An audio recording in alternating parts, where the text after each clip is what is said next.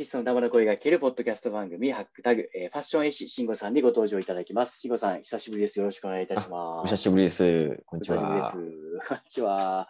ちょっとあの、私の方が更新滞っておりまして、ちょっとまず焼きな、焼き回しということで、まず5話目に多分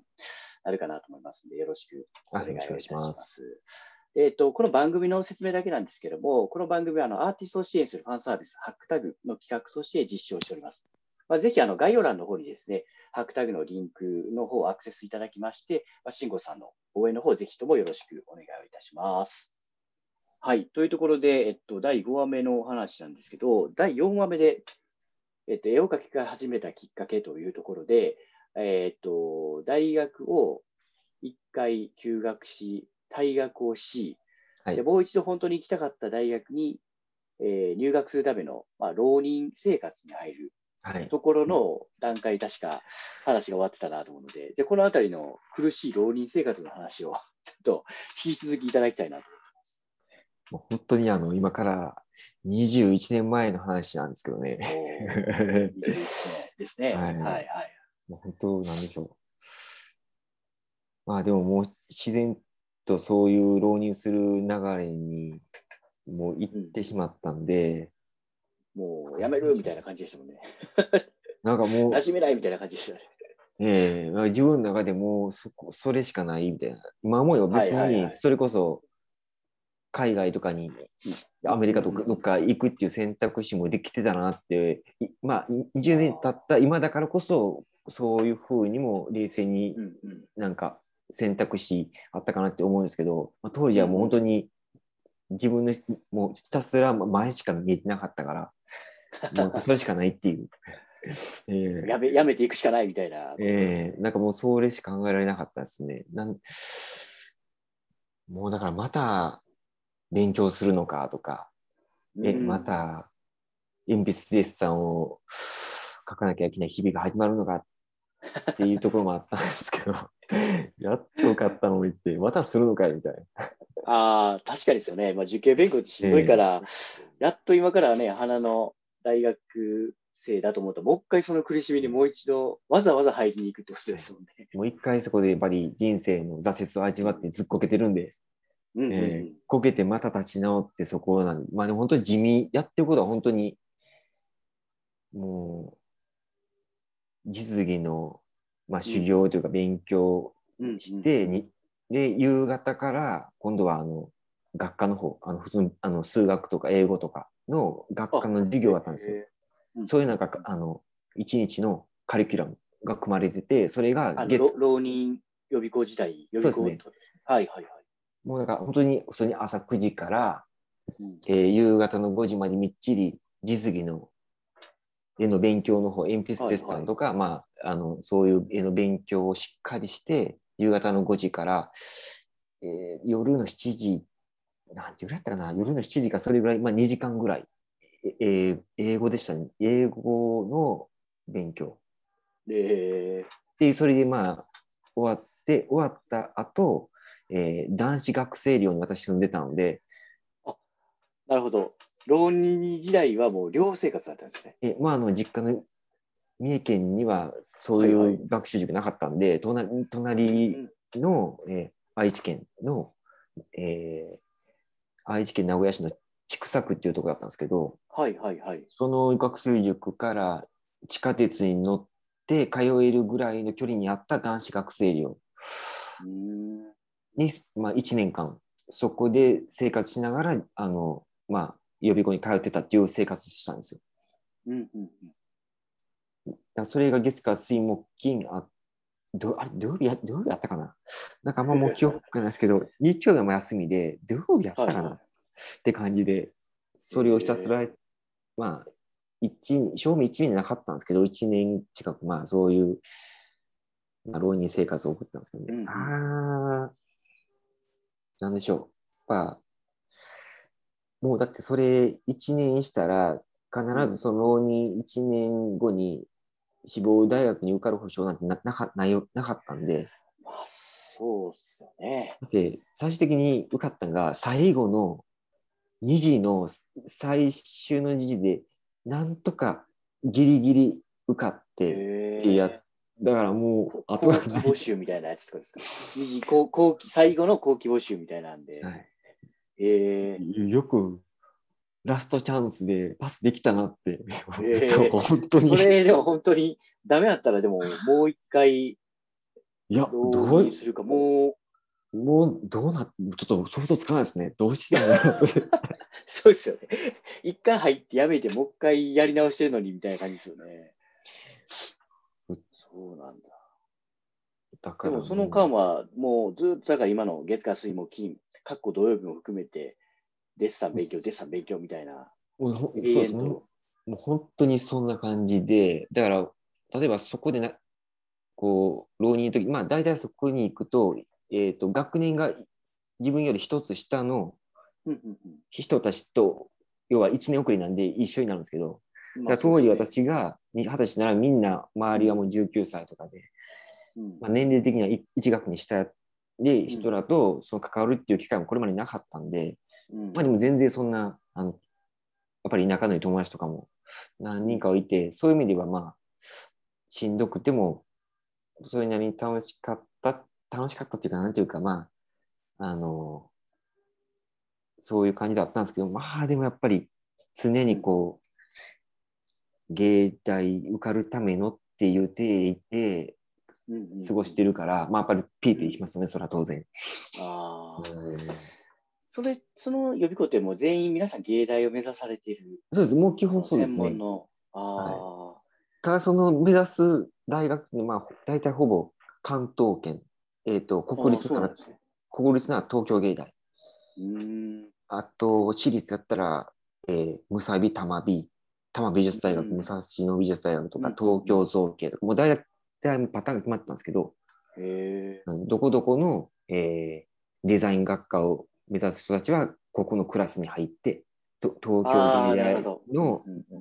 目指す人東京芸大しか目指さない人はもうこのクラスで、クラス分けはされてたんですけど、へえ。えーそうですね予備校か。えー芸術大学に行くときの予備校って全然想像ができないですね。勉強もするけど、デッサンとかもするんですよね。そそれがちょっとイメージがわからないですね。もうでも、なんでしょう、なんか、やっぱりそこで自分たち生徒と、まあ、うん。講師、講師がいるんですけど、何人か。うんで、そのまあ、講師と自分たち生徒の、まあ、やりとりみたいな生活なんですけど、うんうんもうなんかそれがやっぱり重圧感っていうか、やっぱりそこで一番、あの、今でも忘れないんですけど、はいあの、その日に出された、例えば、あの課題があるんですよ。大体課題出されるんですけど、一日。はいはい。例えば、今日は自然物のリンゴと人工物のなんか石膏のなんかを自分で組んで、え例えば3時間なら3時間で完成まで持っていくんですよね。そのええ鉛筆デッサンだったら。それを書き終わったらみんなでイーゼルに絵を並べて、はい。で、ここ要はその講師の、えっとうん公表会っていうのがあって、あるんですよ。で、そこで、やっぱり一クラス、何人ぐらいだったかな ?30 人か40人ぐらいのクラスなんですけど、大体その中でも、あの、ベスト3、3ぐらいに、要は、あの、うまい絵っうんうんうんうんていう人たちが、ベスト3をの人が中央に持っていかれるんですよ。で結構露骨やな。露骨ですね、結構。要は、そこ、何が言いたいかというと、もうあの、技術的にうまい絵、中間、と下手な絵っていうのが差別化されるわけですよ。みんなの前で公開処刑みたいな感じで。もう順位付けなんですね、そのはい並べ方自体が。毎回ち、例えば中央に行く、なんかこうんう、四天王みたいな人がいて、いやろあの予備公開のしてるのがいいですね。ええだだから自分の平面クラス、あの平面クラスだったんですけど、平面クラス40人ぐらいいたら、大体もう毎回中央に持ってかれて、あの要は、で、そのベスト3ぐらいに入るうまいデッサンの人たちの絵っていうのは、あの、うん講師があの今後の多分資料のためにあの回収するんですよ。資料のためっていうのは。資料っていうか、なんか例えばこう、あの、ここに入学した人が、こう、やっぱり手本、手本とする、こういうふうに書いてくださいみたいな、はい、見本になるようなうまいデッサンなるほど。のためのあの講師のストックみたいな感じで、多分もう、あとこうなん。か予備校のその年のあのカタログとか作るときに、うん。うん。うん。この要はうまいデッサンを写真に載せるじゃないですか。うん。うん。うん、その時のあの写真の資料に載せられるようなのようなデッサンやったりは、その高評会でうまいうデッサンを描いた人とかの絵やったり、あのデッサンやったりするんですよ。ああ。でもうあからさまにだからもうそのベスト3とかベスト4とかの、えっ、と、平面、平面の絵とか鉛筆デッサンとかは、うんあの、まあ、講師に、まあ、ストックとして持ってかれて、それ以外の人は、まあ、普通に、まあ、自分で、あの、保管したりするんですけど、あとなんか、あからさまにその持って、かれるんですね。ええ、もう大体もう決まってるんですよ。やっぱ上手い人はへえ上手いから、もう大体その四天王とかは揺るがないですよ。たまにこう先行漏れすることがああっても、ちょっと調子悪いな今日みたいな感じ。僕はそそれでそこには全然ほどとほど遠いとこで、もう鉛筆ですけど、ほぼ、ほぼもう墨の方やったんです。うわ、何か言っためちゃくちゃめちゃくちゃへ下手くそやったんですよ。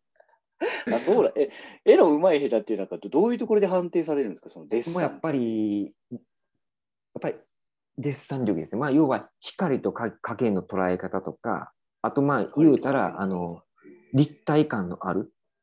え絵をいかに描けるかとか、例えば自然物やったらいかにリンゴを美味しそうに描けるか、人工物やったらいかに寸法とか形に狂いがなく、あの硬いものは硬い。例えばパッと見て、えっ、と、金属製のポットとかあったらいかにこのき金属の質感ってあるじゃないですか。うんうんはい、そうですね。はいなん。かパキッカチッとしたな、あれをはいはい鉛筆でかかけてるかみたいな。えあとはその物を置いた時のそのレイアウトの仕方とか、いかにバランスよく偏りなくちゃんと置けてるかとか、総合的に評価さあの判断されるんですけど、もう極めスカでもたまに何ヶ月に1回、なんかそういう実力テストみたいな感じで、あのリアルに右上に点数、数字で書かれるんですよ。点数ができるんですね、その芸術のデッサンも。あの例えば自分が書いた鉛筆デッサンがリアルに62点とか点数 なんかべ微妙ですね、62点って。いやいや、本当これ、もうこれがだから、そういう洗脳教育をされたば、はいされた経緯があるから、多分自分なんかは、もうそこで刷り込まれて価値観とかを、そういう美術予備校の講師とかに、もはいはいはい。うデッサン力のある誰もが納得できる、この絵はうまい、すごいんやっていうのは、まずは技術なんや。スキルがあってのアートなんだっていう、もう洗脳されてきてるから、だから今でも、やっぱり自分の絵はやっぱりまずはちゃんとしたデッサン力があるからこそひ自信が持ってこう表現できるんだっていうのがあるんですよね。へー。もちろん人人に対してはそんなこと絶対言わないんですけど自分の絵を見た時にだからまずは誰もが納得させられるだけのそのやっぱりそういうデッサン力っていうのはそ基その時にやっぱりその、きちんとしたその、かける力みたいそうですねもう点数化されたのが今でもリアルにあの記憶に残ってるんでな。いやすごいやっぱショックですよ点数つけられたら。まあそうですよね。なんか美術に点数つくっていうのが、なんか僕ら素人からすると結構違和感があるというか、ええそうなんだみたいな感じです、そうそね。うそういう教育を多分い今までも美術予備校はリアルにやってるはずですよ。うんてか目的はやっぱりあのその人が有名な画家とかにあのなってほしいなんてこれっぽっちも思ってなくてまずは普通のそれはあのあの勉強の方の予備校と一緒で東大とか慶応に合格させることが講師の仕事じゃないですか。だからそれとして東京芸大とか玉美にとにかく合格してもらわないと仕事でやってるわけだからダメなわけじゃないですか。だからもまあう受かるためのスキルを身につけてもらうためにそういう点数化とかもすするんでしょうね。もうそういう洗脳教育を1年もされてきて、もう心もなんかもうすり減るし、だからもう全然ね。デッサンだけはっきり言って楽しくもなかったし、ああ、なんかそだからもうれって、なんかちょっと違和感ありますね。えーだってす好きでもない絵絵をうん受かるために1年間自分の心に嘘をついて書いてたんですから。はっきり言って全然楽しくなかった。なるほど。それが、まあ、簡単に言うと、こう、泥沼の時代というところになるわけですね。なるほど。そしたら次に、まあ、その後、なんか浪人、まあ、晴れて合格されて、まあ、入学された形になるので、まあ、やっとそこからは楽しい、いわゆる大学生活の話にはなるんですよね。いや、それからまたならないんですね、はい、またちょっとつまずい、ちょっとあの衝撃的な事件があって、あ、そうですか。じゃあ、それは次の、あの第、まあ、次のまた、あの、はいはい、6話でいきたいなと思うので、で、一旦、あの、一応、泥沼の予備校編を一応クリアしたので、次回は、えっ、と、大学、花の大学、各校、何が起こったかお楽しみっていうところで、はいそのあたりからまた次回、あの、お話しさせていただきましょうか。あはい、わかりました。そうですね。ありがとうございます。そしたら、じゃあ今回の配信一旦ここまでにさせていただきまして、また次回の配信もお楽しみいただければと思います。それでは皆さんありがとうございます。ありがとうございます。